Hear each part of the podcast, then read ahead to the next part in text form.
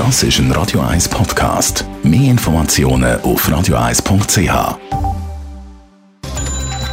Netto. Das Radio 1 Wirtschaftsmagazin für Konsumentinnen und Konsumenten wird Ihnen präsentiert von Blaser Greinicher.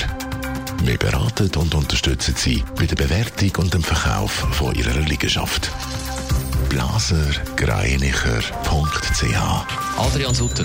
Die Zügelfirma Emix hat am Glarner Kantonsspezial und am Kanton Glarus gefälschte FFP2-Masken verkauft. Gemäss SRF hat ein Test ergeben, dass die Masken nur eine Filterwirkung von 5% haben. Verkauft worden sind die Masken aber zu horrenden Preisen. Das Vermögen von der US-Investorenlegende Warren Buffett hat die Grenze von 100 Milliarden Dollar geknackt. Grund ist der Anstieg vom Aktienkurs von seiner Investment-Holding Berkshire auf neue Rekordhöhe. Der Warren Buffett besitzt ein Sechstel von dem Unternehmen. Der Flughafen Zürich hat auch im Februar stark unter der Corona-Pandemie gelitten. Es sind weniger als 200'000 Passagiere über den Flughafen geflogen. Das sind 90% weniger als noch im Februar vor einem Jahr.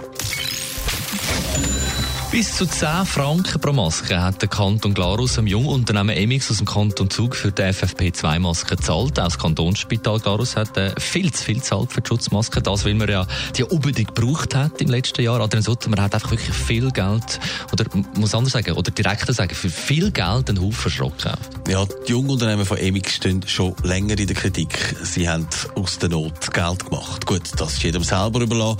Aber jetzt zeigen Tests, die das SRF gemacht hat mit diesen Masken in Deutschland, dass die für nichts sind. Und zwar für wirklich nichts. Weniger als 5% Filterstärke haben die Masken teils aufgewiesen. Oder sie sind überhaupt nicht deklariert gewesen, also Fälschungen. Am Glarner Kantonsspital ist der Direktor Markus Hauser entsetzt. Das macht mich sehr betroffen. Es ist nicht irgendein Gut, sondern es ist ein Gut, das die Gesundheit von Menschen muss schützen muss.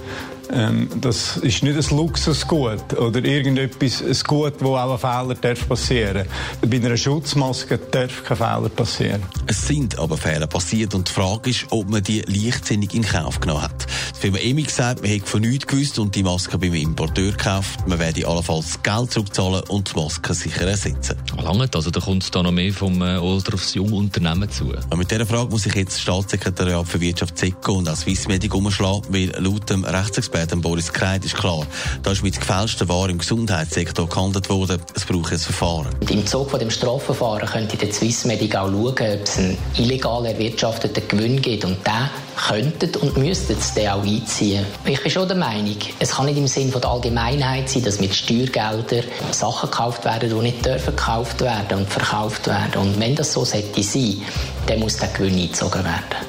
Ob beim SECO jetzt gehandelt wird, das ist noch offen. Die Kritik an der Firma Emix wird auf alle Fälle sicher nicht leislicher.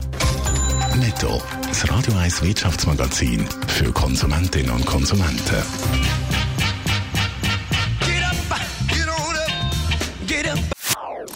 Das ist ein Radio 1 Podcast. Mehr Informationen auf radio1.ch.